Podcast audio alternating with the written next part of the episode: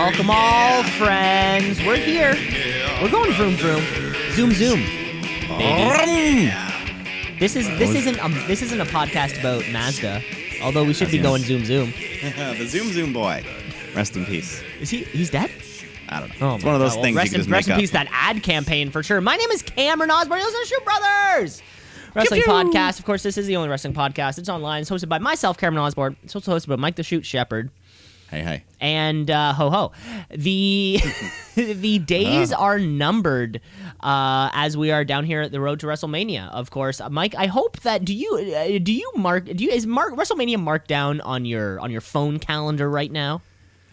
No, I just kind of, I don't know the number date off the top of my head. I'll just know the weekend is coming, and I'll be like, okay. We just know when it's happening, well, of course, because it's going to be... I keep tabs. I go to the wiki. It's going to be the 10 days from hell. It's going to be mid-April for us, but we couldn't be more excited because, WrestleMania is the best time of year. We all know it. It's completely objective. Let's get into the show this week because, of course, we had our Wednesday night, our weekly programming as we're trying to build a card out of nothing. It kind of seems like a little kid like on a beach with a sandcastle, and there's like two kids making two sandcastles, and the tide's coming in. We don't have much more time to get the sandcastle up. So before we hit Fastlane, let's actually go. Let's actually rewind ourselves to the Friday prior and just chat a little bit about that main event of SmackDown. Okay, folks, it's Friday night. It's time for SmackDown Live. It used to be on Tuesday, but then I think it was on Friday before, though. No, wait. We used to film it on a Thursday and then release it. It's just SmackDown Live. Yeah, we had Jey Uso taking on Edge in his first SmackDown match, or I guess a TV match in general, in 11 years. And they were doing this thing the entire show, which was like going back in a retrospective view of a bunch of Edge's big moments on SmackDown throughout the year. Yeah. I think there was like a Money in the Bank cash-in, and there was another championship victory. I think him and Hulk Hogan winning their tag title. It doesn't do it. We're so close to WrestleMania. I feel like we shouldn't be wasting screen time on, hey, remember what happened 14 years ago. We're too close. I think we're like, this is that's the type of shit I would expect in like the week 4 after WrestleMania, when we're kind of like, who knows what's going on. We're too close to the show of shows to kind of be wasting time. Or is this to maybe remind new fans, or kind of introduce new fans to who the hell this guy is? I think it was just less so for WrestleMania, and just because it's his first match on SmackDown in so many years. So like, hey, here's his best SmackDown moments. We're having SmackDown moments, and there were a handful of them. Yeah. But let's get into... he was for a while there. He was like the AJ Styles of SmackDown. It was his show. He carried the brand, and he did a good job. Ooh, AJ Styles versus Edge for the supremacy of SmackDown. I don't know. We can book it. Maybe someone can book it if they want to. That's okay. But yeah, like we said earlier, so yeah, Edge, Jey Uso, the winner of this match, gets to be the special guest enforcer at Fastlane on the weekend. Roman Reigns, Daniel Bryan, for that Universal Championship. And from what I can understand, being a guest enforcer just kind of means standing ringside with your arms crossed, looking like you're mad, but you have all the power of a referee. Should he be all the power only when he gets knocked out? All the power of the referee. I think someone did a good job explaining exactly what the hell he was doing there. But I gotta say, Edge's first match back on SmackDown in all these years did not disappoint.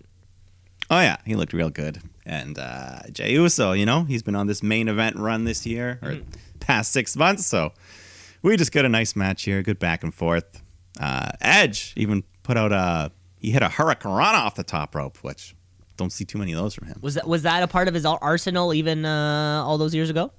I don't even remember him. I don't know if I can remember him ever hitting one, but I'm sure there's footage out there. But either way, it was impressive. But wow. Anyways, Uso fights back, hits a big super kick, hits the splash, but Edge kicks at it too. Then he gets up, hits a spear, gets the win. So he is getting the Mike Tyson, the special enforcer role. The old Mike Tyson, bang, bang, bang. What a great match in his first way back. And like you said, Jey Uso's just been on this streak of, and we see it all the time, right? You lose, but you win. Jey Uso has been on a loser winning streak since what, Clash of Champions, back in December, I think. Maybe even earlier. And yeah, his role is just going to continue to grow and grow even more. Well, at least it's Roman Reigns, at least as long as Roman Reigns is at the helm. Well, even after that, he's done enough, I think, to solidify himself. Mm-hmm. I mean, hopefully, we still want Jimmy Uso back someday, but I don't know where the hell he is. Yeah, round out that table. Because, I mean, two people sitting at a table is hardly a table. Like, if you're the head of a table, that's because there's, like, 8 of you, and, you know, someone needs to sit at the end, right? But if there's 2 people sitting at a table, that's more of, like, a square table you see at a restaurant. Like, and those are just kind of essentially people sitting across from each other. Yeah. We need more people at this table so Roman Reigns can truly be at the head of it. Well, speaking of Roman, he pops up to hit Edge with the spear, and then Daniel Bryan goes to help him, so Uso hits Bryan, and then I think Reigns spears someone. And I don't know. He's the one that stands tall. It went spear, kick, spear, I think was the... there you go. Nice sandwich. That nice little spear sandwich right there. So yeah, like you said, Edge is going to be the special guest enforcer. So let's just move on right to the next night, or two nights later. 2 nights into the future, of course, because we are talking about Fastlane. Review. That's right, the left lane. If you are North American, that's the fast lane. Right. Yeah, the left lane, the left lane, and a 2-lane highway. Of course, that's the road that we're on right now. That's the road, you know, because Drew McIntyre's got his sword stuck in the right lane. You know, kind of like it's a little, blocking off traffic there. The Sword and the Stone, but we got a pre-show. Did you watch it? No, but thankfully, Michael Cole covered it all during the opening match, so I didn't need to watch any of it. Well, it was actually maybe the second or third best match of the night, but anyways, Riddle defended his U.S. title against Mustafa Ali, and yeah, pretty good match. Lots of cool moves here, but eventually the finisher comes when Riddle hits the Bro Derek off the second rope. Gets a 3 count, retains his title. Pretty good match. But, of course, Mustafa Ali gets pissed off like he always does, yells at Retribution, and this time Reckoning's just shaking her head. So he singles her out, asking what she's ever done around here. And anyways, eventually, each member of Retribution just walks out on him, and they've had enough. So, and then Mason T-Bar hit him with a double choke slam, so hopefully this is the end of Retribution. Could be the end of Retribution. You know, bring them back after Mania as singles people. Is this the first time we've seen Reckoning in like a month? Maybe. Yeah, she was away for that little bit with COVID, and then she... either way, hopefully... I was hoping she would take off the mask, too, and throw it down and be like, I'm fucking Mia, yep! Hopefully that'll happen soon. After WrestleMania, they can all just re-debut as themselves. Yeah. I mean, why the hell not? This was clearly a failed experiment. Yeah, that they never really got behind anyways. No. So, I mean, the talent's all there. All these people in the group, we all know they can be great. So, anyways, let's get on to the final show, or the main show, the final stop before WrestleMania. But tag title match, women's action, Nia Jax, Shayna Baszler defending against Sasha Banks, Bianca Belair. And, of course, your buddy Reginald's there. My buddy? Fresh. Or just are you saying just like everyone's buddy? I don't know. I just like to assign you buddy sometimes. People you like know. Like in kindergarten or something. Yeah. Field trip. I have to be your buddy. I have to be attached to this guy all night. Fuck. Yeah. Anyways, Shayna and Nia, they're still bickering over shit. So Sasha and Bianca, they working good together early on. Bianca hit a nice 450 splash. So she could win the match with that, but of course Reggie jumps up on the apron, causes the distractions, so Bianca knocks him off, tags in Shayna, who gets the bank statement locked in. But then I think Belair tries to block Nia from breaking up the pin, but Nia shoves her back onto Sasha, so Sasha's pissed because Belair fell on her, just calls her a rookie, shoves her in the face, and then Shayna takes advantage, rolling up Sasha for the 3 count. So they win the match, retain the titles. Rolling up Sasha. Yeah, God. These two have been getting pinned a lot, and I don't like it. Yeah, yeah, God, well, yeah. Both of them. Yeah, it's exactly. I was trying to like mirror your sentiment. Yeah, Bianca. I can't think of a time leading up to Mania where the champion and the Royal Rumble winner have been getting pinned so much in like the weeks leading up to it. It's been such a, the match I'm very excited for, but the build itself has not been that well. Not at all, no. And isn't that part of the excitement of the match? It's supposed to be. I mean, we know once the bell rings, they're going to deliver, but we want, the extra drama, the extra emotion, not this Reginald tag team bullshit. No, not James Ellsworth 2.0. But anyways, eventually at the end, Sasha and Bianca yell some more, and Sasha hits a big slap to the face and then struts off because she's still got her belt for now. Yeah, which I guess means Sasha Banks is our heel, Bianca Belair is our baby face. We still need to turn Sasha Banks a little bit more. There's also this thing that I don't know, and there's a style in which women in the WWE bicker at each other, where I can never tell who's supposed to be a babyface sometimes. just sometimes this happens, and this was one of those instances. Sasha Banks slaps Bianca Belair in the face, but they're both bickering at each other in such a way that I'm like, I don't know whose side I'm on. Like, this is like the equivalent of you're at a grocery store and two people are just fucking, getting in a fight about a can of Pringles, and I'm just filming it. I'm like, I don't know who should have these Pringles. I'm just kind of looking back and forth, waiting to pick a side. So hopefully in the coming weeks we can see Sasha Banks, or maybe Bianca Belair, really deliver on that end. Hopefully. Yeah. Have you ever filmed a public freakout? No, but I've definitely seen a couple. I saw a late night fight on a bus one time. Like, I was on the bus also. It was like 2:30 in the morning. Yeah, I've seen shit like that. But, I don't think I've ever. Yeah. Because then if they see you filming, then they might want to suck you into what they're doing. And then you're running away. Like, hey, what do you do? Running away. Yeah. Anyways, Shane O'Mac was supposed to be fighting Braun Strowman tonight, but we get some footage of earlier in the day when he was practicing, and looks like he fakes an injury, so gets himself out of the match. Yeah, that's good. He tweaked his knee. Good thing Adam Pearce was there to diagnose, too. Yeah. So we get an Intercontinental title match. Big E takes on Apollo Crews. Just a nice big man match here, but went a little bit shorter than I thought. I think there was a botch here.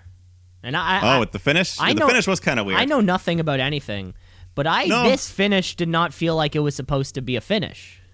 It was kind of weird, yeah, because we were only a few minutes in, it felt like, and Apollo goes for a small package, and Big E kind of goes backwards and gets his shoulder up, but the ref makes a 3 count, so Big E wins and retains. Yeah, the finish was just kind of weird. I don't know what was supposed to happen, but they did all that build. And there were a lot of short matches kind of on this card. The pay-per-view kind of flew by pretty quickly. Yeah. I wonder if this was one that was maybe supposed to be, at least like a double-digit time. Yeah, because they did. They built this new Apollo Crews, so I don't know. Exactly. Anyways. You beat the shit out of Big E on Friday. You hit him with rolling up in that golf cart, so. Anyways, he was a sore loser and beats him up again after. Of course. Maybe. Then we got this live Old Spice commercial that ended up being combined into a 24/7 title segment. So you had R-Truth hiding behind this big castle of deodorant sticks when Tazawa shows up. He tries to knock everything over. And then the spokesperson, Joseph Average? He somehow, he's sorting through the piles of deodorant, and he accidentally covers R-Truth, and the ref counts at 3, so he's the new champ. But right after, Truth rolls him up, wins back his title, runs off. Tazawa rips open Joe's shirt to reveal the Night Panther. And Tazawa just screams, "The rumors are true! Night Panther lives!" Which that got a little chuckle out of me because it was so absurd. Everything else was kind of lame.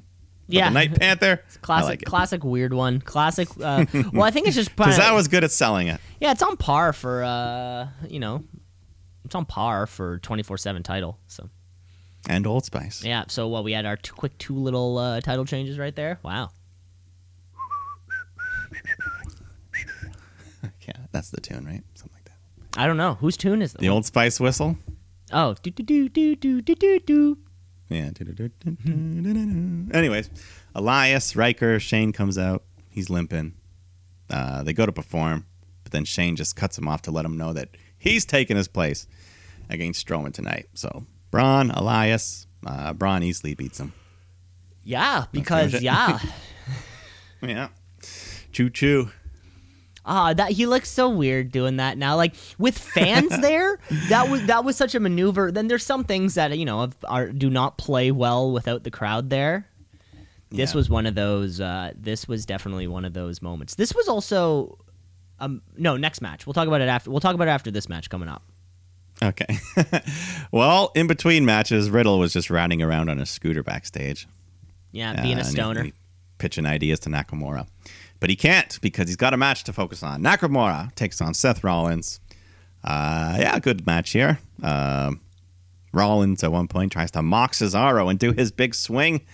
But he didn't get it on. So anyways, Nakamura looks good. Seth looks good. Eventually, Seth, he did some cool move that I don't know if I've ever seen him do, where he's like running over Nakamura, like stops up with one foot, turns around, kicks him. I don't even know what to call it. Yeah, it was almost like a step up in Saguri, but lower. Like like off the ground, on his off the ground, kind of. Yeah, it was this interesting little move. Yeah, but he follows that up with the curb stomp, gets the win. That's the win. During this match, I feel I noticed. So they have all this crowd noise pumped in. Counting off the 1, 2, 3 of of the count. I felt like during this match, I kept hearing 3 when it was just a 2 count or something, or because there was one that played off. It was a 1 count, and even like Seth even acknowledged, he's like, "1? What do you mean? It was only 1." But the audio in the background clearly went to 2. And it was just, it felt weird. It kind of took me out for a second, or as soon as I noticed it, I felt like I started hearing it more, where I would hear too much crowd noise on the ref's count. I don't know. Listen that's for something. It next time. It may completely take you out. It may ruin the show for me. Exactly. So listen for it next time and see if your show can be ruined. Well, thankfully, the next one's WrestleMania, and there's going to be real fans there. Thank God. In the meantime, let's go to this no-holds-barred match, because Drew McIntyre, Sheamus, they added a stip. We didn't know. As of our last show, they didn't have a stip, but they added the no-holds-barred, so that's nice. We thought there would be some kind of thing going into it. Yeah, after that, they clonked their heads with the stairs. They needed to top that. So, anyways, Drew comes out looking pretty cool with his Braveheart-inspired blue and white Scottish flag face paint. Yeah. And it surprisingly stuck for the majority of the match. It actually looked good on him. It suited his war paint. Anyways, the match itself, I'd say 3 for 3 with these guys. Yes. Yeah. Just more brawling, lots of steel steps, the kendo sticks. These guys were bleeding out of the back with these welts from these fucking kendo stick shots. And it's really funny to see big dudes in a match like that. We know Vince loves his beef. Yeah. He loves it being the ring. He loves seeing beef in the ring. Drew and Sheamus are two of the bigger guys on the roster, yet they get a 20-minute match. Like, when we see these things out of Goldberg, Brock, Braun, they're never given that much time to actually do shit happen. Do you think Braun Strowman could put on a banger 20-minute match with somebody? Like, I don't even know. But Drew and Sheamus, they're just as big. They can totally do it. Yeah. No, this was, just no really down moments. They just kept going. They moved through the crowd, through the Thunderdome. They went up a couple levels to the second deck or whatever. And Drew ends up throwing Sheamus literally through the crowd members. Right through the LED board, causing a little explosion as Sheamus falls down. Yeah, that was a great spot. Yeah, that was fun. They've done that once or twice before with the equipment explosion, but, it was fun. So Drew throws Sheamus on the equipment crate, wheels him back over to the ring, saving some energy. But Sheamus recovers, picks up Drew, hits the white noise, smashing through the announce table. And then he picks up a little piece of the table, brings it back into the ring. But Drew reverses this, hits Sheamus with a Future Shock GDT right into that table piece, and then he hits the Claymore to get the win. But, yeah, great match. Great thing to close out their feud. They should have just made this the number one contender match. Yeah. Instead of handing it to Drew. And, yeah, we just didn't, they just announced Drew Bobby arbitrarily. I mean, at least if this had been, you know, same results, but at least that at stake, hey, that's seat. Yeah, it makes sense, right? Yeah. But, I mean, the only thing I can think of is the tickets went on sale and they wanted to get that on the card, I guess, but I don't know. Either way, yeah, like you said, 3 for 3. All three of these were bangers. And now Drew can move towards Bobby. Yeah, and Sheamus, who knows? He might turn back heel, babyface. He'll do whatever. Yeah, he'll do whatever. But hopefully he can keep it up, whatever it is. Yeah, maybe getting the U.S. title picture or something. Who knows? Let's go to the second last match of the night. Randy Orton taking on Alexa Bliss, which we're all intrigued about what's going to happen here. I think you even had this as your main event. I thought this would have been the main event, but who knows? Well, during Randy's entrance, that old black goo comes up again. He starts puking it out. Not the car oil. So he's freaking out. Gets a towel from ringside to clean himself up a bit. Then Alexa Bliss comes out, and she's got her evil white eyes on and some extra makeup this time. It looks like, you know, some more black smudge around the eyes and some white. She looked like Gerard Way from the Black Parade era. Anyways, the bell rings. Orton goes toward her, but then Bliss just shoots up this wall of flames to stop him. So Randy's a little freaked out. The ref is very freaked out, jumps right out of the ring. So Orton comes charging at Alexa, but she avoids. He hits the ring post. So she's just laughing, skipping all around. Orton stalks her, and then she just looks up. Oh, yeah, they're outside the ring, so he's walking around following her, and then she looks up at the roof, and a big piece of the lighting rig just falls. Could have killed the Rand Man. But she's still smiling and taunting Randy to get back in the ring. Blows him a kiss, and then shoots a fireball at his head. Nearly hit him. So then she just sits on the turnbuckle and starts laughing at him. Orton stands up, but then this gruesome burnt hand just tears through the ring from the depths of hell, grabbing Orton by the foot. This hand's all charred and fucked up. Orton backs off. This big shot of fire comes out of the ring, and then up through the smoke rises the return and the extra crispy, burnt up Super Fiend. He's here. He's a Super Fiend. Super Fiend. He's Super Fiended now. Yeah, I thought he looked pretty awesome. Just horror movie, burnt from head to toe, even more crazy. Orton was frozen, just looking at this thing. He doesn't know what to do. And then Alexa Bliss shoves him from behind right into his sister, Abigail. And then Alexa Bliss sits on top of Randy in a very suggestive position. And the ref makes a 3 count. It's one of the weirder looking pins I've ever seen. Of course. Yeah, like you said. Yeah. But that's, I mean, she just pinned Randy Orton no matter the circumstance. That's a huge win for her career. Huge win for her career. She didn't say anything. Didn't do anything. Got a pin. She shoved him. She shoved him. That's a good point. And she shot fire. I mean, I couldn't do that. But yeah, like you said, yeah. I mean, yeah, the Fiend is back. And he looks different. I like it. Thank God that the three of these are doing their best to sell it. Because we all know how sometimes segments like these, programs like these, don't work because not everyone's completely invested. Thank God that it feels like all three of these people are very invested in this crazy ride that we're on. You know, like they're all into it. Randy Orton, he's doing a great job doing what he's doing. And The Fiend is back, you know, probably setting up our WrestleMania match. I just wonder what this does for... Funhouse Bray. I think he's got to be dead now. He's got to be dead, right? Yeah. We just like can't... This is the only one. How many fucking Bray Wyatt characters do we have to kill off before he can have one goddamn good WrestleMania match? Yeah. Like this new Fiend, this burnt Fiend, I don't even know if he's going to talk for now. He seemed too just like imposing in that kind of, you know, way. Yeah. And he's got like, he's going to be wearing, if however long he... wrestles this, he's got like a full bodysuit because his whole arms have like the fake skin. It was a full bodysuit. I started asking myself, like, does the Fiend look skinnier? But I think no. He's wearing a suit that's kind of like pushing it all in. Yeah, because he's got all this fake arm skin and everything. Yeah. I mean, I assume that match is going to be pre-taped because otherwise he's wrestling in the Florida heat and that thing. And on a Tampa Bay spring evening, that'll turn anyone to mush. Yeah, but either way, I don't know. I like it, and if you don't like it, I think soon enough they're not going to be able to do it because once they're back to a live crowd, they won't be able to shoot fireballs and stuff. Yeah. We're along for this ride. The three of them are doing a great job, and you can't really look at it in any other way. At least not this match. At least not what we just saw. Yeah.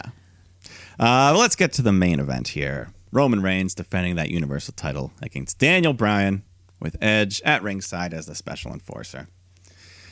So Daniel Bryan just doing what he does best here. Just, trying to out-grapple, out-wrestle Reigns down, just chip away at him with submission holds. But, Reigns got the strength advantage, so he's just pounding away. We get a bunch of near falls, and, Reigns goes for the spear, but Bryan kicks him in the head, goes for the running knee, but Reigns avoids that, so Bryan accidentally knocks the ref out. So, uh-oh. Reigns spears Bryan. Edge comes in to assume his role as enforcer. He slides into the ring, makes the count, but Bryan kicks out at 2, so they wrestle a bit more. Bryan gets the Reigns in the yes lock once again, but Jey Uso shows up this time, super kicks Edge, and then to save Bryan, or no way, I don't know.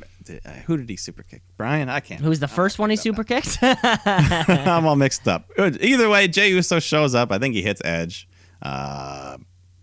And then he grabs a chair, but then Bryan hits him with the chair.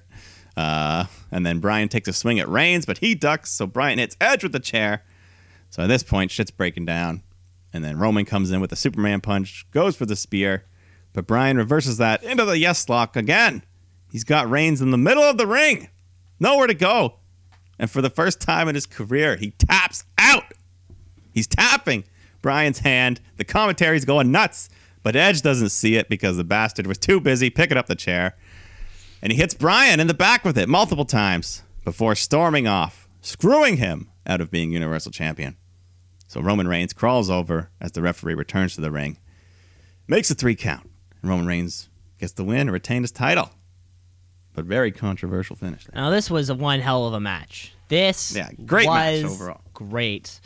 30 minutes on the dot. And leave it to Daniel Bryan to have a great match.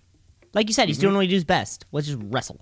That's what he does best, and he's doing it better than anyone else. God damn it, this would have been...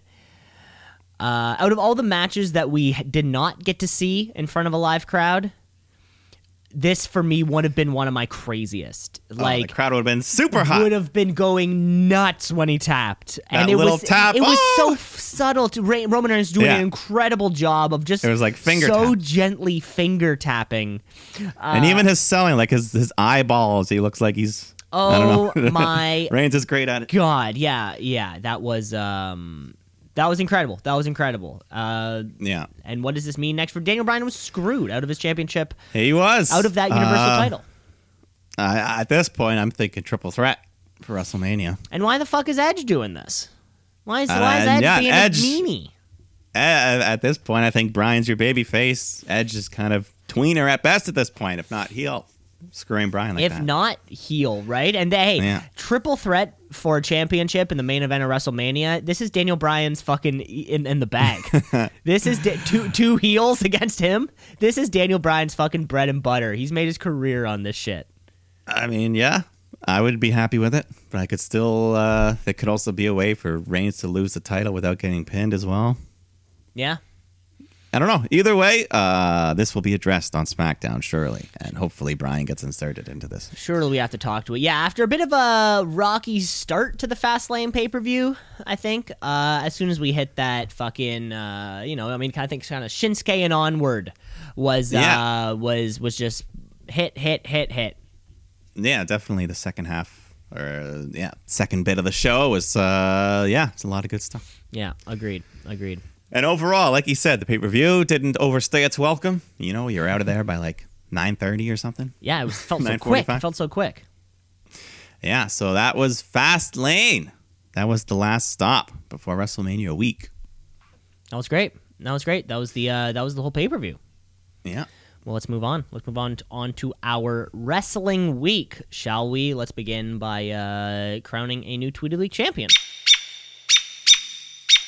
It's the Tweet of the Week. It's the Tweet of the Week. Twitter. We're moving on to a surprisingly first-time Tweet of the Week champion. Just thought they would have won before. We're looking over on Monday Night Raw. Of course, we're talking about none other than Lana. You remember Lana? Of course. She had that big opera. She almost won, and then she got so close, and then she almost won again. And then we thought she was going to win for a little bit, and then she kind of got her payoff, but then didn't end up winning. You remember Lana. She broke Naya's hole, put her through a table. Broke her hole, put her through a table. Lana just reached out to Twitter with a message to the rest of the women's division out there. She says, "I see a lot of women complaining about their lack of opportunities, but I don't see them taking no days off in wrestling training, acting classes, writing, going after it with a smile on their face after being told no over and over again. Have actions speak louder than words." I could not say it better myself, Lana. You know what? There's too many performers out there across the board, across the world. They only care about their likes. They care about their views. They care about their shitty Fashion Nova clothes. And that's right. Why aren't you fucking training for this? Why don't you want this more than anybody else? Because I'll tell you who wants this more than anybody else. Dr. Britt Baker, DM motherfucking D. That's who wants this shit. Yeah. And Lana's in the exact same boat. She wants this more than anybody else does. And as God is my witness, she'll get that opportunity one day. Yes, very much. I mean, that's one of the reasons I root for Lana. I love Lana. She, she recognizes that her abilities are more limited than some others, but she wants to work at it. She wants to get better. So I'm always rooting for Lana. We're always rooting for Lana over here on the Shoot Brothers Wrestling Podcast. And that was it. Congratulations, Lana. Let's get into our week. Let's start hitting our week because we're a few days delayed. But, of course, we have a lot of implications leading up to the road. So let's kick off with Monday Night Raw. Let's get raw.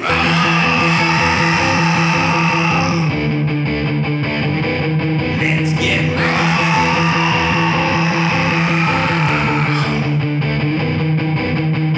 Monday night, we got WWE champ Bobby Lashley fighting against Sheamus in a non-title match here.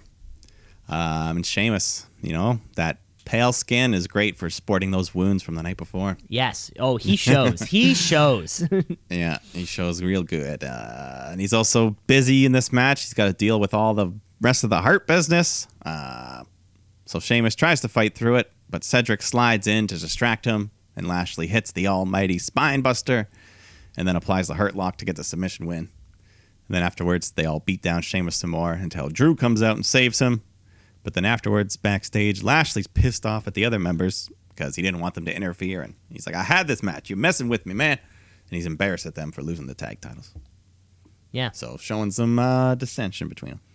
Yeah. Sheamus being booked as a babyface, getting the save from McIntyre. And like we said, Sheamus can do whatever he wants, and we're always going to be on board, regardless of whatever it is. She's like the Bailey of the women's division. Like we don't care, just fucking we like it anyways. Yeah, he'll be fine. Then we get Asuka taking on Peyton Royce, and a big opportunity for her. And she does all right early on. She gets some cool moves in, a nice little widow's peak for a 2 count. But eventually, I think Asuka gets the Asuka Lock, gets the win. It doesn't matter. That's what it was. The real story is after the match when Rhea Ripley comes out. She's finally here after many weeks of waiting. She gets in the ring, cuts a promo on Asuka, tells us that Charlotte's recovering from COVID. So, Asuka, I challenge you to a championship match at WrestleMania. And Asuka accepts. So there you go. Big match for Rhea. Just like that. And take note, WWE superstars. If you want to book yourself a match for WrestleMania, just walk out and say it. Vince isn't doing shit back then. Hunter's not going to do anything for you. Just walk down to the ring and say, I challenge you. They have no, the challengee has no choice but to accept. Yeah. Well, let's do a quick sidebar, though, because we got to talk about your queen, Charlotte. You probably heard the past week, Andrade was finally released after asking for it. And, of course, he's romantically involved with Charlotte Flair. And before all this happened on Monday, Charlotte Flair was conspicuously removed from the WrestleMania poster. So there was hot rumors flying around that, you know, Andrade asked for his release. They wouldn't let him go, so Charlotte made some ultimatum or something, and they took him off, but then they took her off WrestleMania. Or maybe she did just have COVID. There's conspiracies going around. But either way, Rhea Ripley's facing Asuka for the title. Well, it's been a while since we've fired up the shoot meter. Mm-hmm. But, yeah, where's the shoot meter? Well, I mean, where's the shoot meter flying? I'll tell you where the shoot meter's flying. Daly's Place, Jacksonville, Florida, baby. That would be huge. I mean, Uncle Rick did it too, right? Didn't he retire from WWE and then show up in TNA and with his face all bloody? Like, you know, I mean, we may just have to start accepting that this is the new thing to do. Speaking of Uncle Rick, you bring him with you, and all of a sudden you got three of the four horsemen. We just need the other Anderson. Is he still alive? Hopefully. I don't know, but he's probably there somewhere. You know, he's probably backstage somewhere. Yeah. But that's exactly it. We are already sort of amidst the start of maybe these things happening. You know, people going brand to brand, company to company, being a little more common than we think. Yeah, that would be a big one, though. Charlotte Flair to AEW would be probably the biggest thing to happen in women's professional wrestling ever. It would be so unexpected. Showing up with Andrade and Zelina Vega. That'd be cool. Oh, anyways, that was fun. We have to, the shoot meter. We haven't brought that out in a while, so yeah, haven't brought that out. Yeah, you know, we'll table it, until somebody shows up. Yeah, I mean, we'll have to keep tabs on that. Who knows? Apparently, there's no non-compete clause on Andrade's contract, so he's off the contract. He's good to go. And I'm sure Zelina Vega's 90 days are up now, so they can come together. Her 90 days are up, yeah. Anyways, we get Miz and Morrison for Miz TV next. And they just talk about WrestleMania, Damian Priest, Bad Bunny. Excuse me. They tease their new music video, Hey, Hey, Hop, Hop, which premieres next week. In time for Easter, I guess, right? Yeah, Easter a couple weekends from now, I think. Something like that. Anyways, the whole thing closes with Miz officially challenging Bad Bunny to a match at WrestleMania. Man, I think the bunny comes out and accepts. Or maybe that happens later. Yeah, somebody accepts. This was the collision course that we saw coming. Mm-hmm. Yeah, I had a feeling Bunny was going to fight. So here it is. I'm sure he's been practicing, been training. So of course, I'm sure. He'll do a couple. Yeah, we know he can. Yeah, we'll get to that. AJ and Omos come out next to cut a promo about facing the New Day at WrestleMania for the tag titles. So Kofi and Xavier, they come out to give their side, and they question the friendship of AJ and Omos. And they start asking him questions. He doesn't know anything. Can't answer any of them. Like your favorite color, favorite wrestler, all that stuff. So anyways, doesn't matter. We get a singles match. AJ takes on Kofi. Pretty good. I think Xavier plays a trombone to distract AJ, and it works as he hesitates to do the phenomenal forearm, and Kofi reverses it into the SOS to get the win. Yeah, just another solid showing from the man who built SmackDown. Yeah. And I'm still just waiting to see what Omos can do in the ring. It's going to be cool. Yeah, hopefully. I definitely think he's going to lift Kofi like above his head, but like his arms are also straight. Yeah, I'm definitely picturing that. Yeah, I could see that. Drew McIntyre in a handicap match against Shelton Benjamin, Cedric Alexander, and if Drew wins, the Hurt Business is banned from ringside in his match at WrestleMania. So Drew does just fine despite being outnumbered here. You know, he gets beat down for a bit, but fights back, hands out a pair of claymores to each guy, gets a win. So the stip at WrestleMania, no Hurt Business at ringside. When people, whenever there's one of these kind of stipulations of, you know, somebody cannot be at ringside, like that's an exclusively heel move, right? Like babyfaces never have anybody by ringside, kind of, right? I mean, kind of. You can, but they have their buddies sometimes. They might have their buddies. I'm trying to think of the last time, like a babyface team guy was barred from ringside. You know, because that's the heel move, right? Like Orange Cassidy and Best Friends, they're always around and stuff. Because that's like, because I would think about that as like being the heel move, right? You know, the ref is distracted for a second. Cedric Benjamin gives a cheap shot. The ref turns around and he's like, "What? I didn't see anything." And I don't even know if there's any like penalty. Like, what if they do come out? Does the ref ring the bell and the match? Yeah, what a good point. You know, because surely there have been matches where Hurt Business was barred from ringside, but then MVP made a deal with somebody not from the Hurt Business to come out, and then it's like, well, he wasn't in the Hurt Business. He didn't say nobody. Does the ref have? They could do that. They could do that very thing. I know. Well, Vince is listening. Didn't say nobody. Vince is listening. He's gonna write it. It's gonna be fucking Slapjack or T-Bar or one of those dumbasses. What about Brandon Vink? Where's he been? Yeah, Brandon Vink. It's going to be that guy. I've never thought about that, you know, if that's something that they do, but... Yeah. I don't know. Maybe they're, like, locked up in the little drunk tank. They can't get out. You know how, like, stadiums have a little jail to keep people in? Yeah, a little like brig. A little brig. Yeah. Tag action here. Mandy Rose, Dana Brooke taking on Nia Jax and Shayna Baszler. And, of course, Reggie's there to do some Cirque du Soleil shit.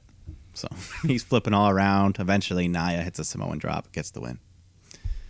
Yeah, at this point, I think it's just going to be a big women's multi-man or multi-team match for the tag belts.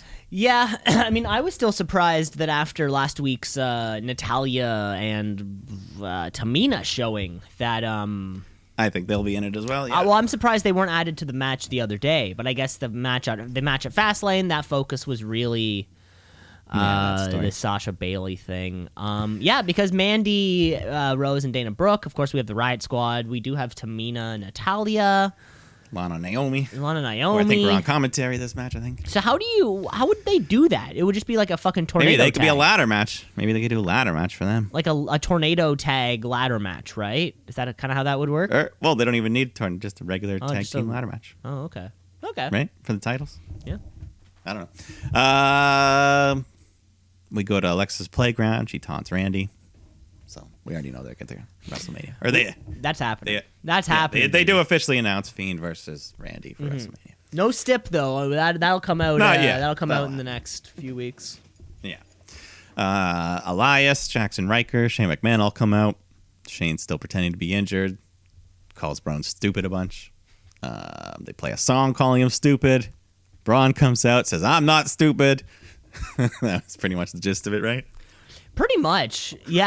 I feel like they took like 2 blocks of TV time for this. It felt like it. Well, pretty much they did, because you got Braun versus Elias right after. So Braun beats him up, power slam, gets the win. And then afterwards, Shane hits him from behind with a crutch, which bends the crutch, but does not bend Braun, as he just turns around, chases Shane off. Who runs perfectly, proving that he's not injured. Faking that little injury of his, because why the heck not? So Elias was just squashed, kind of like on 2 straight nights. Mm-hmm.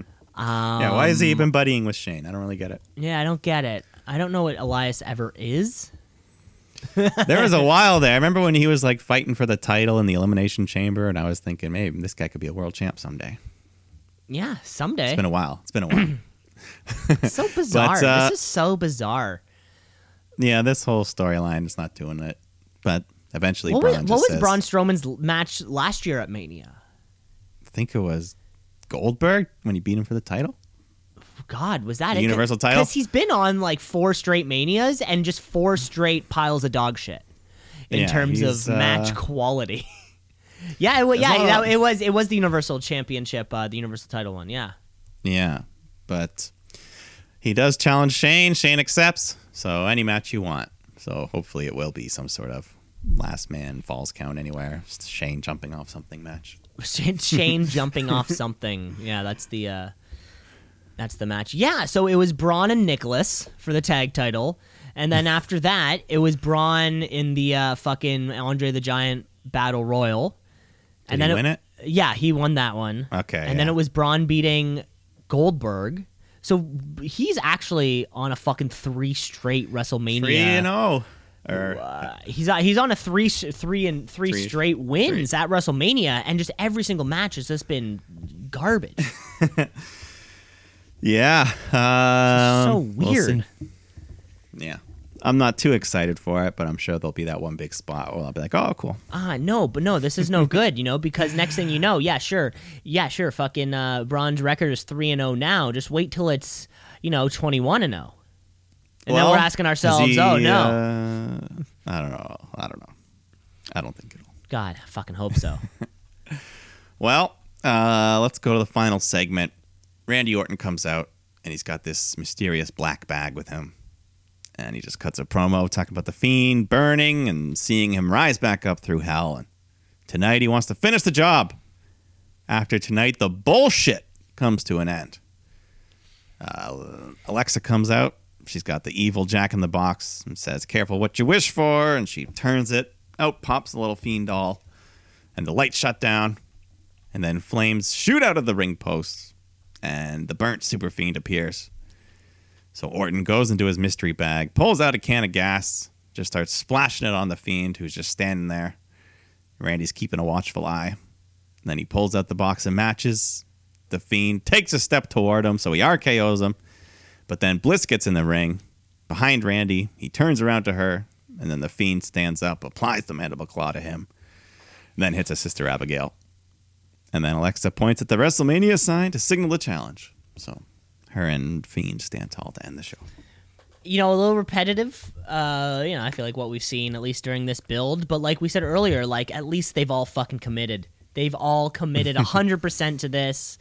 This will be on night 2 of WrestleMania, so the Sunday night.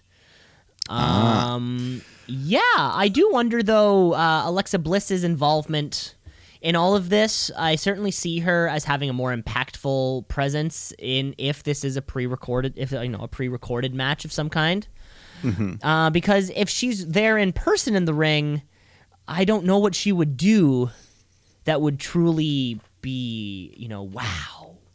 Yeah, they won't be able to do the fireball stuff. They can't do the fire stuff, so I think, it's almost leading me to believe that this has to be pre-filmed because Alexa Bliss has to have a role in this match somehow. Yeah. I mean, I've always been assuming it was going to be the Firefly Funhouse type thing, so I think it's just a matter that, they got 2 more weeks or whatever to figure that out or to announce it to us, so we'll get that. 2 more weeks, we'll figure it out. We'll be fine. We'll get there. But that was all of Monday Night Raw. That was all of our Fastlane fallout. That was. Is it time we take a quick break? Let's take a break. Come back for the Wednesday. We'll come back section. Wednesday because fucking Stand and Deliver is also 2 weeks away. And of course we have AEW, so you're gonna want to stick around and come back to the show.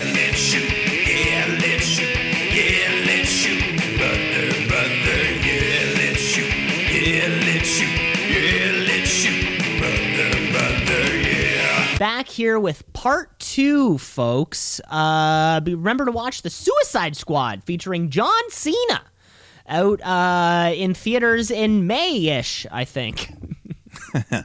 All right.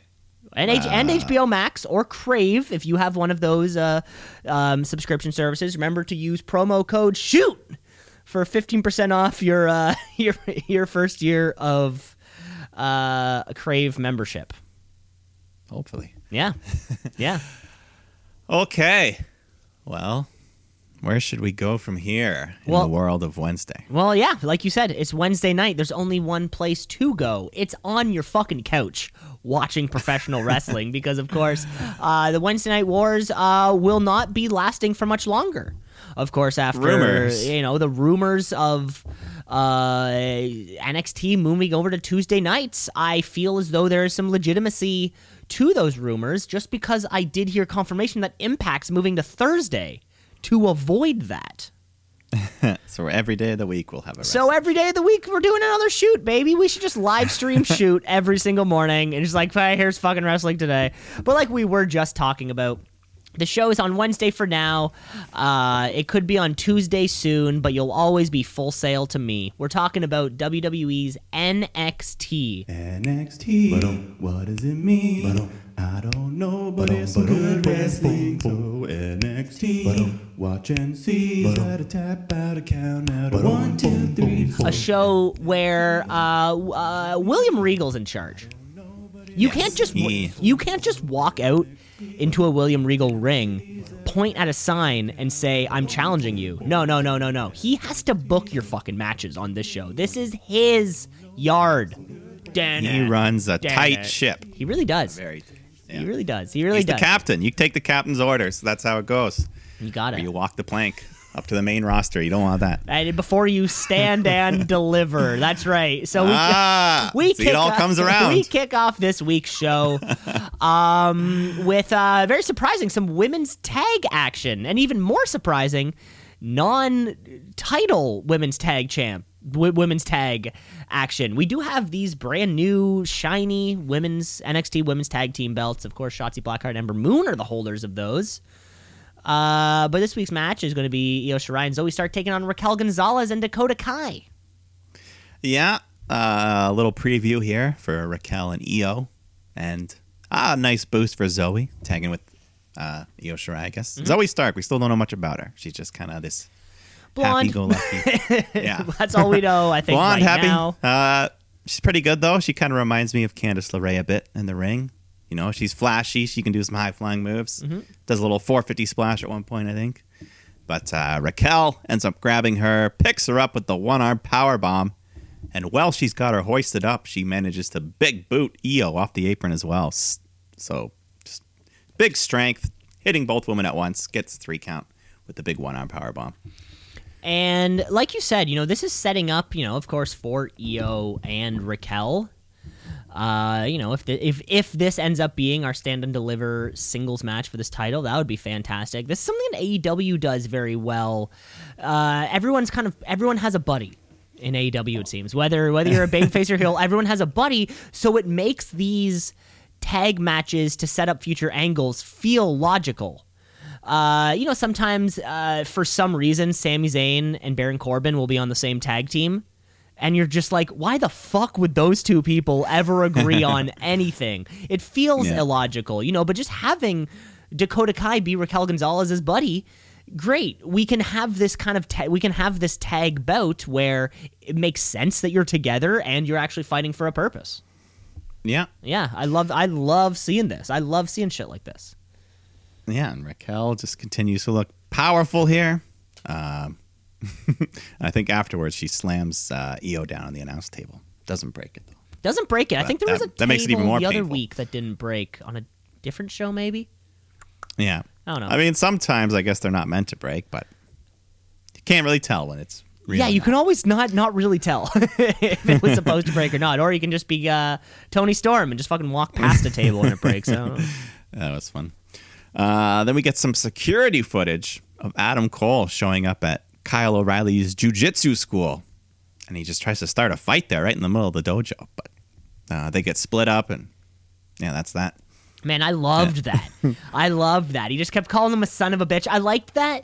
They had to bleep out the word bitch when you say son of a bitch. You always have to. But I like that it's such a conscious effort, because they're like, hey, don't say anything that we would have to bleep out an F word.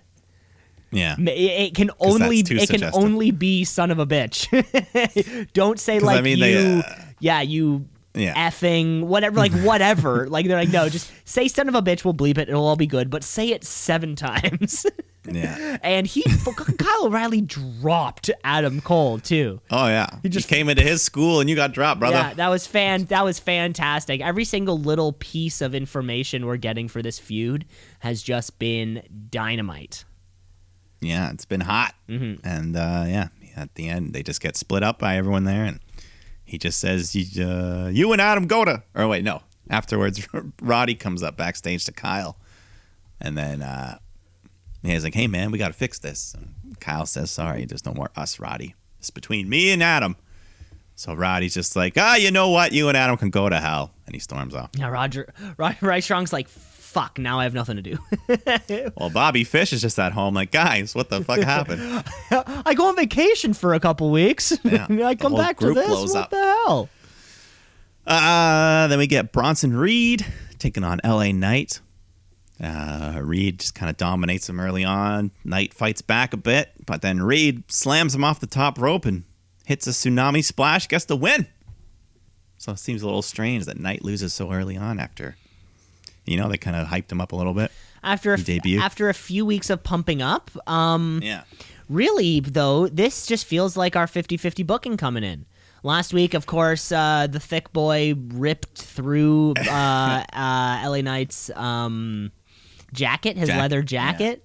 Yeah. And this guy, this may just be where the 50-50 booking comes in. But who knows? Maybe LA Knight has a little chip on his shoulder now. Maybe. I don't know where either man really goes from here. But unfortunately, as we thought, Danny Burch was injured in last week's tag title match with a separated shoulder, so he's going to be out for 6 months. So the Captain Regal, he's got no choice but to vacate the NXT tag titles.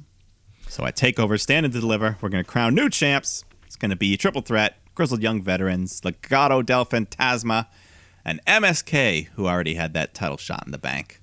So that'll be fun. Yeah, Triple Threat ladder matches. These are, not ladder matches, just Triple Threat tag matches. Yeah, these are always fun, and just be exciting to see what MSK can do more of still. We also don't get to see the Phantasma Bros going at it, and I feel like they can fucking rip. But we haven't seen it yet, but I feel like they can fucking rip. Yeah, this could be a sleeper hit of the week. Really could be. A Stand and Deliver will also be 2 nights, correct? Yeah, I believe the first night is on television, the second night is on network. Is it? Yeah, maybe. Do you think? Is it a Wednesday Thursday thing or a Tuesday Wednesday? I believe so. Okay, Wednesday Thursday. Gotcha. Yeah. So then we get Karrion Kross taking on Oney Lorcan, trying to stick up for his buddy Burch, but Lorcan puts up a pretty good fight here against Kross. And Kross is just trash talking about injuring his partner, which fires up Lorcan, and he just chops the shit out of Karrion Kross's chest. This thing was ground beef, his chest. Oh, it was some beef. Let me tell you about that beef. Just the big handprints there, but eventually Kross hits his big back elbow to get the win. I think they're calling it the lights out. I heard them, maybe they said lights out, maybe they meant Lorcan's lights were out. His lights are out. Either way, when he hit the move, they were like, lights out! And then he got the win. Okay, so. Yeah, I think I missed whatever it's called. It's kind of like a Judas effect, right? Yeah. Yeah. But like we said last week, I don't hate it as much as when I first started. It's getting over with you, which is good. You know, we want these things to, these things should have flexibility, getting over. I'm not working, things like that. It sort of seems like, Oney Lorcan is very few people are larger than Karrion Kross. So Oney Lorcan, kind of seems to pale in comparison, but Karrion Kross has had now, a small sample size of matches because he was injured for a little period of time. Sort of seems like he can go with anyone. He can put it on with Keith Lee. He can put it on with whatever his name is, Escobar. Mm-hmm. Put it on with Lorcan. Like, it's kind of cool to see somebody be able to take on so many different competitors and the same. Does that make sense? Yeah, I get it. You don't see. I'm just saying. Yeah, you don't see it too. It's very few people can work with anyone. Karrion Kross seems like a guy who can kind of work with anyone right now. Well, and afterwards he cuts a promo on Finn, and I don't know if it was from the chops or from Scarlett's claws. He had a little drip of blood that came down just from his chest, just a little bloop. Yeah, I think Scarlett might have scratched him with his Catwoman claws during the celebration. Yeah, she looks a little too much like Catwoman. Just a little too much, because he's not supposed to be Batman. If he was supposed to be Batman, yeah, it'd probably make sense, but maybe we got to move away from that. Well, yeah, anyways, he cuts a promo and Finn comes out, gives his rebuttal. That'll be your night 2 TakeOver Stand and Deliver. The main event, maybe. Fantastic. Yeah, that's probably going to be the main event. Yeah. Then we go to Regal in his office. It's like a little it looks more like a closet. than an office. Yeah, there's not much office space there at the CWC. Yeah. But anyways, he makes an announcement that we're going to have a 12-man battle royal next week. And so the final 6 men in the battle royal qualify for a gauntlet eliminator tournament. So that'll take place at TakeOver Night 1. And the order of the entry determined by the battle royal results. And the winner of that gauntlet faces Gargano for the North American title on Night 2. Confusing enough? A little complicated. We all get it. But yeah, it'll be fun at the end of the day, and lots of interesting names in there: Grimy, Loomis, Kushida, all those fun North American title picture guys. Yeah, all these mid-carders who are looking for something to do. Mm-hmm. Then we get Drake Maverick taking on Walter. So poor Drake, but happy to have Walter here. Mm-hmm. So he just beats Drake in seconds with the big power bomb, which knocks Drake out as Walter locks him in a single leg crab, but the ref rings the bell because Drake's just knocked out. So afterwards, Ciampa comes out, gets in the ring, and says, "That UK title intrigues me." Let's cut to the chase. Walter versus Ciampa over TakeOver Stand and Deliver for the UK title. Walter says no, and he slaps him in the face, and they just beat him down 3-on-1. But I hope you get that match because that'd be cool. Yeah, I think we are. I think we will. Hairy Ciampa. Seeing him with a little more hair on him than more hair than ever I've ever seen. Than we're used to. Yeah, I mean Walter. I just want to see Walter wrestle anytime. So Walter versus Ciampa, that could be a banger.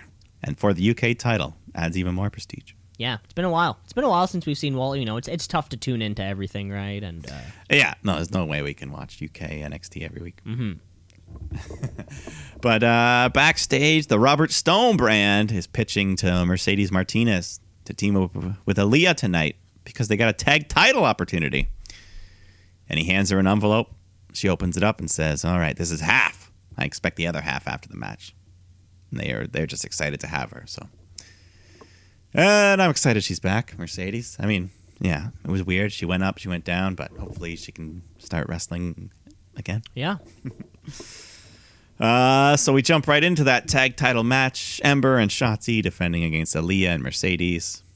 And Martina's looking good, doing the heavy lifting for her team.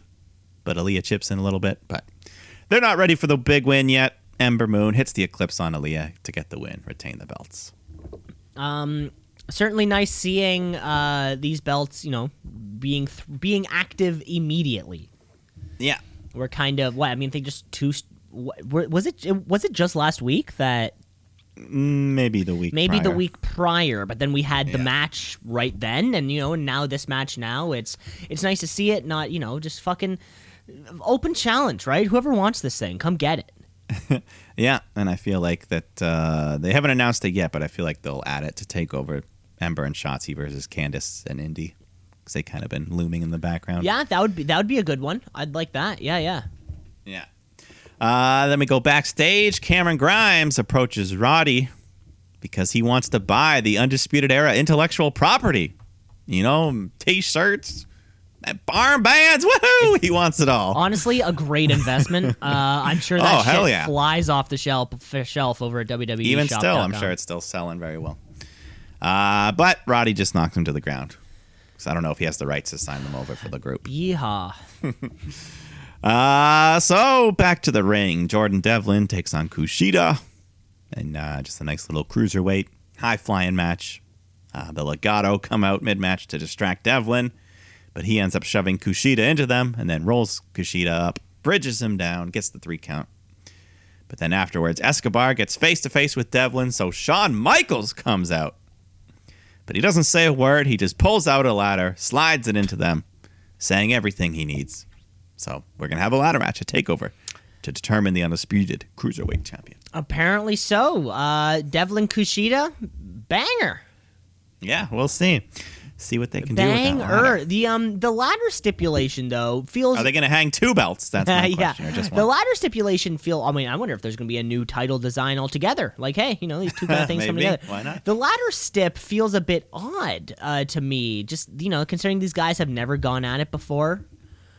Yeah, it definitely feels, I mean, very much thrown in like it was visually. Yeah. Is there throwing the ladder right in? Like there you go. Is there a reason why Shawn Michaels had to come slip it in there? Is that significant in any way? Is there a reason like why it was him? I mean, yeah, like that's one thing. Why it was him? Like, is this at all similar? He had the first ladder match with Razor. Just because he had the first. Okay, that's what I was thinking. I was kind of thinking. It was like just because he's like, I'm the ladder guy. Fucking there. But it's not like it's. Yeah, like he's had ladder matches, but it's not like it was his match that he was known for. I don't know.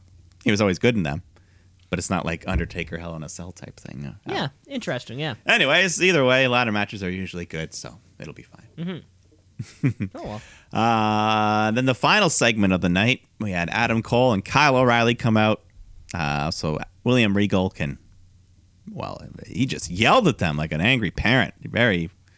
You know, the police have been involved. This is unacceptable, gentlemen. So we have them both seated down at the table with a contract signing. And since Kyle O'Reilly is still injured, he has to sign and make NXT held not accountable because this will be an unsanctioned match. So they both proceed to just cut some fantastic, fired-up, angry promos on each other. I won't even pick up the words, but yeah, you should just watch it if you need to see the hype for the match. Yeah, you don't need to recreate. Because this was it. This was Adam Cole cutting one of the best promos of his career. You know, cutting down Kyle O'Reilly, just like he knows how. You know, it's like it's very clear to us what's going on. Yeah, I'm the man. I'm the leader. I sold all the shirts. This match, sort of really being at the end of an era. For NXT, kind of in general, generally speaking, too, right? I mean, the Undisputed Era owned this company for 3.5 years now, at least the entire duration of this podcast. Yeah, it's figuratively and literally the end of an era. It's been a long time coming, and we just, we're just hoping for, that we can live up to this massive legacy. And I think this could potentially also main event night too. Because it's unsanctioned, so it could be the second main event. Oh, the old lights out, lights back up. See, I know that system. I know that. Yeah. So either way, I think this match is going to stand and deliver, just like these promos did. Yeah. Stand and deliver, just like that movie. And that was fantastic. That was all of this week's NXT. Yeah. Overall, pretty good show, building towards the takeover. Yeah. Well, and a couple small holes to fill in still, but we'll get there. Yeah, it's looking like a great two-night card also.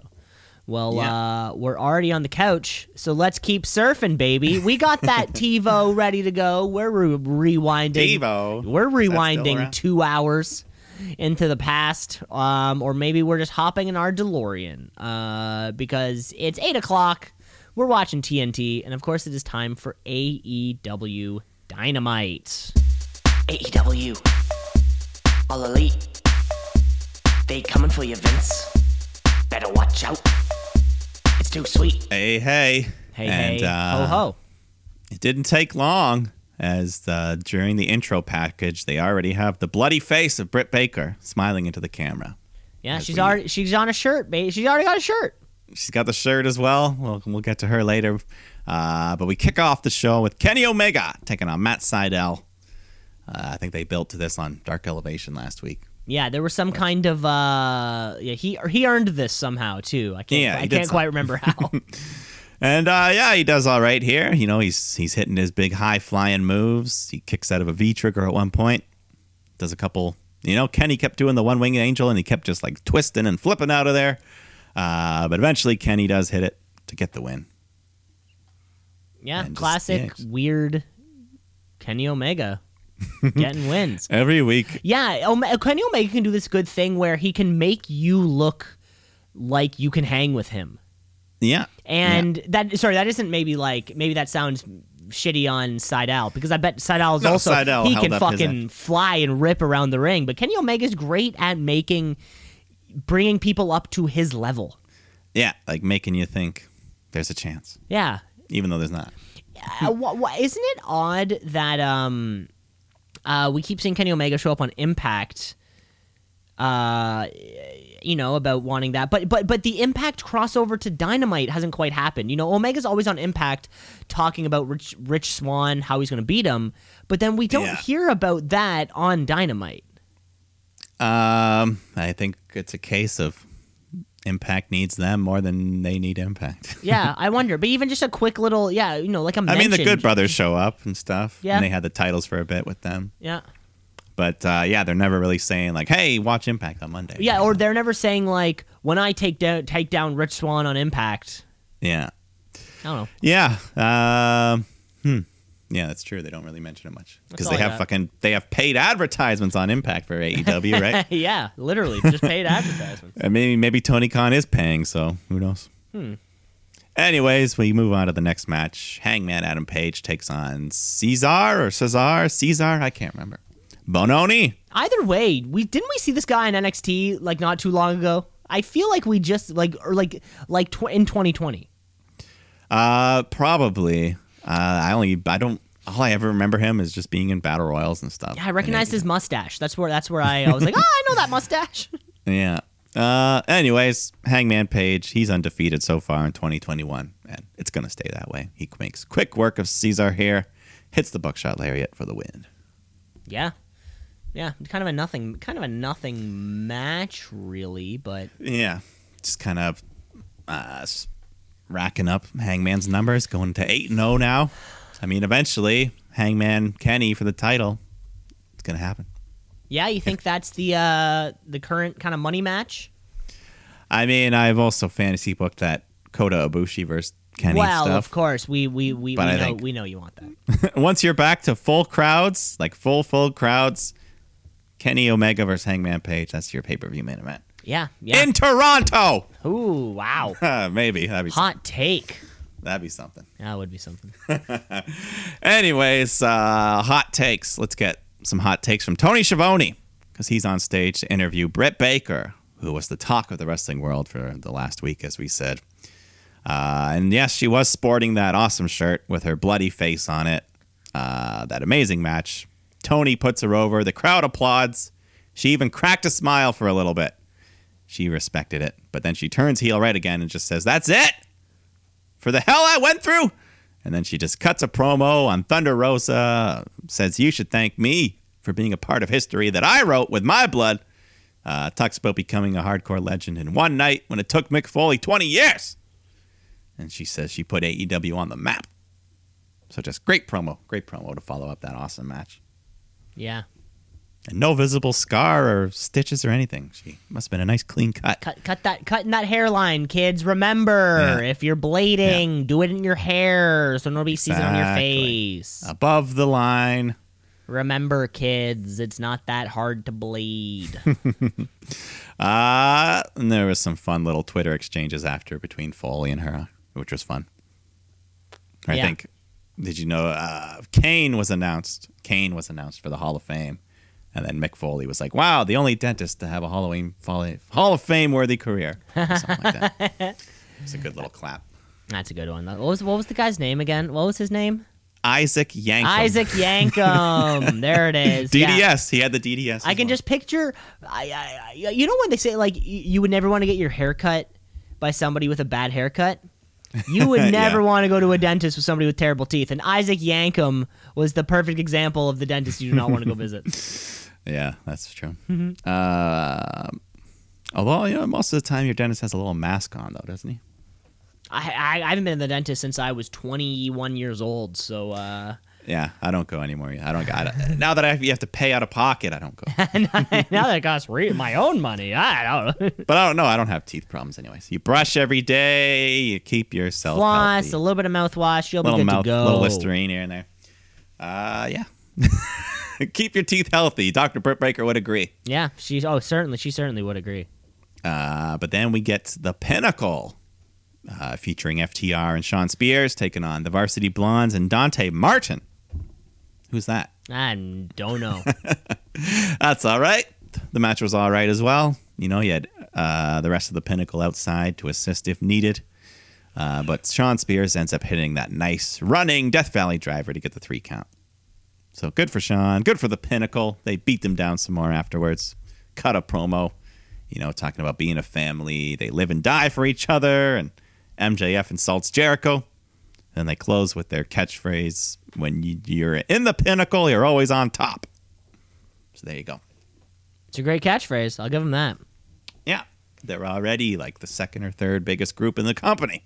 Yeah. Right? Then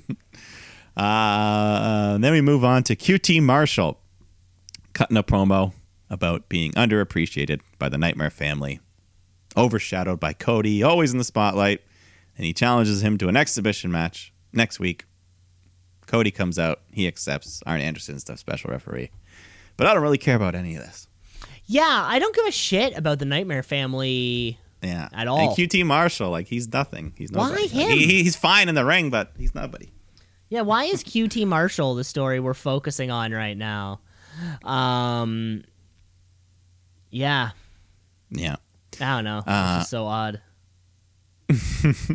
And then, well, they also showed a promo for this new reality show, Roads to the Top, on TNT, starring Cody and Brandy. Oh, my. And probably other AEW superstars. I think what bugs me most about... I mean, yeah, and I also watched the promo. I think what bugs me most about it is that it's not quite a play on words. Like, Roads to the Top? Like Rise to the Top in the past would be like they rose to the top. Mm-hmm. But it's not... But roads sounds too much like a road. I don't know. Yeah, it's like the word. It's like I wish they would have spent an extra 35 minutes coming up with a title. And yeah, I mean, pretty much the show that's the exact same has a very similar with Ms. and Mrs. You've already got the pun title reality wrestling couple show. Right? Yeah, well, I feel like we could have done. Yeah, we could have done a little more work to find the reality TV. If this says anything to me, it's that we're getting more Cody. That was basically the whole point of this. He's already divisive, and now we're just getting more Cody. He's in 3 shows on the TNT network now. The Go Big Show, the Dynamite, and the Roads to the Top. Who knows how this will do. We're getting more. Yeah, so we'll see. They'll have a baby, and the baby will be on TV. Yeah. Whether the baby signs a release or not, what's the legality on that? Yeah, what's the legality on? Because that's almost, or it's like, you know, like a, because you're like a child star at that point. Yeah, you know, I know like child labor laws, they can only act on films for so many hours. But when it comes to reality TV, can you just get filmed all day? Like, who knows? That is a good question. We'll have to ask our lawyers. Mm-hmm. But Moxley and Eddie Kingston cutting their weekly promos. Eddie's got his leg all broken from that attack last week. And he's all fired up. He hates the Good Brothers. They hate the Young Bucks. So they'll do something about it, I guess. Mm-hmm. Yeah, I like Laredo Kid though. I skipped over the match. You kind of skipped over the action. Well, that's fine. What did I? I was talking about Moxley and Eddie.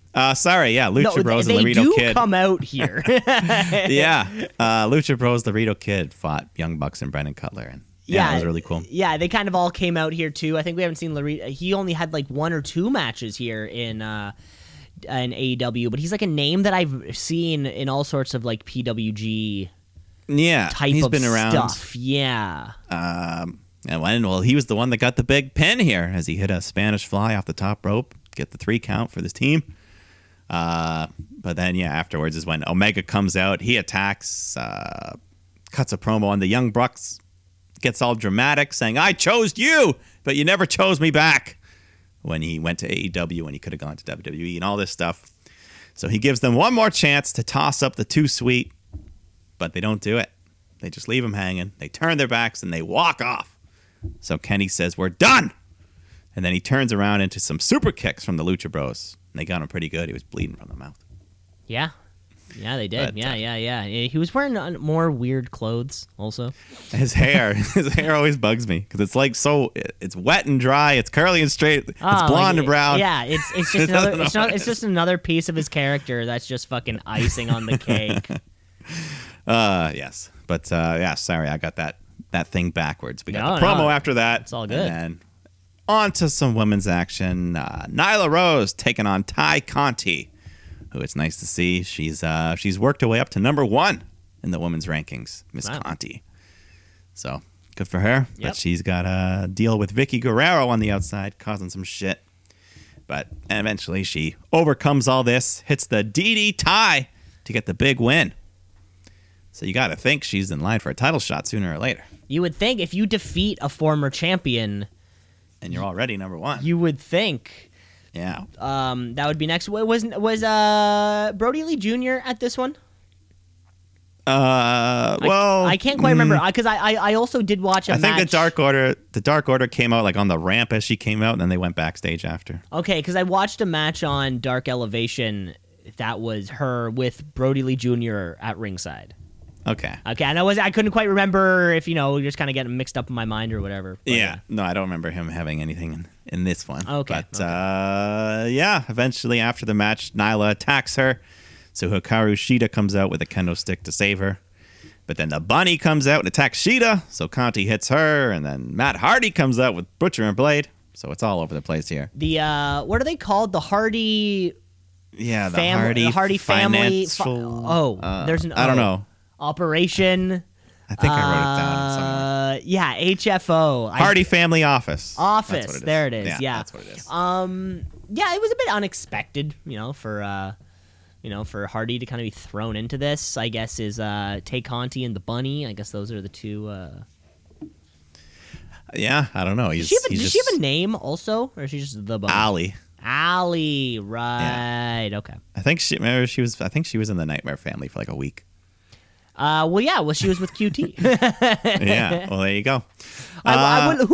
Who are the official members of the Nightmare Family? It's getting I don't even fucking know. They're the lowest. They're the lowest rung group. Yeah, isn't it funny in AEW? Isn't it funny that everything Cody Rhodes does fucking turns into gold? Everything he touches turns to gold. But like the Pinnacle, Death Triangle, fucking Inner Circle, Dark Order, like every single other group is higher than them on the totem pole. Maybe the only one that's lower is the fucking Luther and Serpentico. What's their name? Luther and Serpentico. They're called Chaos Project. Chaos Project, that's it.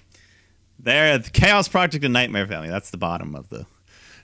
but not... it's pretty close. Okay. Those two. There are 11 officially full-time members of the Nightmare Family. I'm gonna let you name them. All right. Well, we'll start with Cody and Brandy. Okay. 2. And then Dustin. 3. We'll throw Arn Anderson in there. 4. QT, he's still in it. 5. Then we got Austin Gunn. 6. What's his brother's name? Colton Gunn. 7. Billy Gunn. 8. So we need 3 more. Yeah. I already said Brandy. Yeah. Okay. No, that's pretty good. That was actually that was very good. That was very. Tell me what we got. What you're missing is Lee Johnson. Oh yeah. You're missing Aaron Solo. Yeah. And you're missing Nick Camarato. Would not have got that. He was the guy who had that match. He was the big hairy guy who had that match against Moxley in Moxley's first match back. Okay. I've said this before, and you have forgotten. This is the second time. I think I forget, and he'll probably say it again, and I'll probably forget again. This is the second time you've forgotten him, which is so funny because he stands out so much in my mind.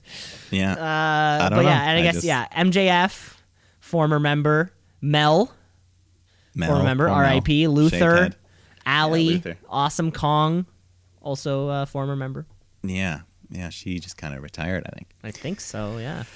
But, yeah, the Nightmare Family, wow. Yeah.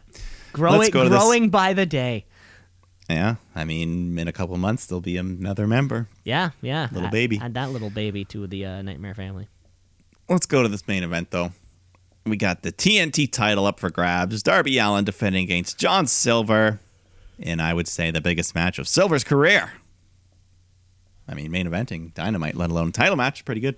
I love seeing this. AEW's done this a few times now. It's just you put the two of their brightest stars, put them in a match and let them go for it. Yeah, this was great. And John Silver is exactly that. John Silver and Darby Allin are the future of AEW, as much as MJF is, as much as Jungle Boy will be. Yeah, just that again. Yeah. Exactly. No, this was just a great match. You know, Johnny Hungy just using his power, throwing Darby around. And then one of the big spots, they're outside the ring. Darby tosses Silver over the barricade, and he fucking flies over this thing. He lands rough, and apparently on this spot, he dislocates his shoulder. Oh, shit, really? Yeah, so that sucks. And then the Dark Order members, they come over, they give him some assistance. They're kind of helping him out a bit. So Sting comes out to back off the rest of the Dark Order members. Then Darby ends up hitting this giant coffin drop off the top of the rope onto a big pile of guys. But Silver wasn't involved, so he takes advantage. He hits this giant spin-out powerbomb off the top rope, pins Darby, but he hooks the legs too deep as his foot touches the rope on the 2 count. Otherwise, we could have had a new champion there. We almost did. Yeah. So, but Silver, he tries to follow up. He goes for the big Brody Lee powerbomb, but Darby reverses it into a code red. Gets a 3 count to retain his title. But great match. Silver looks good even in defeat. He's so have I shared with you the video of it's a match from PWG and it's John Silver and Brian Cage doing, or like John Silver does all of Brian Cage's moves. Yeah. I haven't seen it, but we've talked about it. We have talked about it. Yeah, John Silver, it just continues to impress me, I think, because I do always, like, I skip through being the elite, but you stop to watch the John Silver bits, you know, and he's entertaining. I mean, hopefully, you know, with this injury, hopefully it doesn't last long, but it's great to know that he can remain entertaining through that medium, just through being the elite. On YouTube, there's Johnny Hungy t-shirts for sale at AEWshop.com. Clearly, he's doing something right here. Yeah, apparently, after the match, after they went off air, Darby got on the mic and put him over. He's like, wow, he finished this thing with a dislocated shoulder or something. So, wow. But hopefully, it's not like hopefully, it's just one of those pop it back in and not too much damage was done. I don't know. Yeah, I don't know how. I mean, I mean, we're no doctors here on the podcast. We're definitely not doctors. Yeah, but after the match, he gets shown respect. Sting helps him up, and then Darby gives him a fist bump. But then Matt Hardy pulls him out of the ring, throws him into the barricade, and the whole Hardy family office and Dark Order just have this big brawl to end the show in chaos. Chaos. But, yeah. What a great way to end the show. Yeah, it was a fun match. Yeah, with a little bit for everybody, you know. I guess fucking Sting and Darby are here to stay in terms of working together. When are we? They were kind of. It was kind of weird though, because if they're going toe to toe with the Dark Order, they almost seem like they're the heels in that situation. Yeah. I mean, because of course, Dark Order, lifelong babyfaces. Yeah. And so, who knows? No word on Christian Cage. Yeah, someone, they had like a backstage thing where someone came up and was like, hey, when are you going to fight, man? He's like, I'll fight when some, I don't know. Yeah, I thought he was supposed to, I mean, I might just be crazy. I thought he was supposed to have a match this week against one of those Aaron Solo types. Yeah, either way though, soon. We need to see something. Sooner the better. I mean, you're here. It says you're out working everyone, but you haven't worked yet. How are you supposed to outwork everyone if you're not working, period? You know, I mean, it's this is on you, Johnny. So I don't know. Hopefully. They also did announce that AEW is having their first ever house shows on WrestleMania week, just to get in on the cash, I guess. Is it also in Tampa?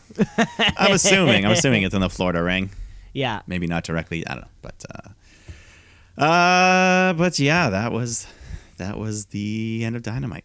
That was the end of Wednesday Night War. And yeah, possibly our second or third last Wednesday Night War. I think we only have like 2 to go. Yeah. We've got next week and next week Stand and Deliver. And we'll always remember. I mean, if we do have to call a rest in peace to Wednesday nights, we will, when it has become evident here on the show, we will pay our respects to the year and a half that was. Yeah, and I think they'll still be associated. You know, they'll be the most direct competition with one another. Like AEW still not competing with SmackDown as much as they are with NXT. Yeah. It seems. Yeah. Yeah. Well, SmackDown. I mean, their goal is ultimately to be able to beat SmackDown. Well, I feel like their goal is to beat Monday Night Raw. Yeah, because eventually. Like doing better than WWE's flagship show, that's the place where you want to be. Mm-hmm. SmackDown, I mean, yeah, SmackDown does way better in ratings because it's the objectively better show. But yeah, it's, you know, that's sort of like the next goal. Let's get over that hump, and then we'll you know, kind of start our professional wrestling dominance. Mm-hmm. Mm-hmm. But that was it. That was it. That was Wednesday. Pretty solid week. Pretty solid week. Yeah, I know a lot of great things going on all over the place. And let's honor some of those great things that happened this past week with our Wrestler of the Week. It's the Wrestler of the Week. Of the Week. The Wrestler of the Week. Of the Week. Of the Week. The Wrestler of the Week. Of the Week. Of the Week. Wrestler of the Week, of the Week, of the Week, the Wrestler of the Week. Mike, I'm going to kick this one off. This one was kind of a no-brainer for me. Sometimes, and it this doesn't really happen throughout the week. It'll happen on pay-per-views where, similar to last night's game between the Toronto Maple Leafs and the Ottawa Senators, you know, mm-hmm. Overtime's counting down. And you're on the edge of your seat. Hell, sometimes you pop out of your seat. Sometimes you're pacing around the room because you can't be still stand. Because you're watching this. Yeah.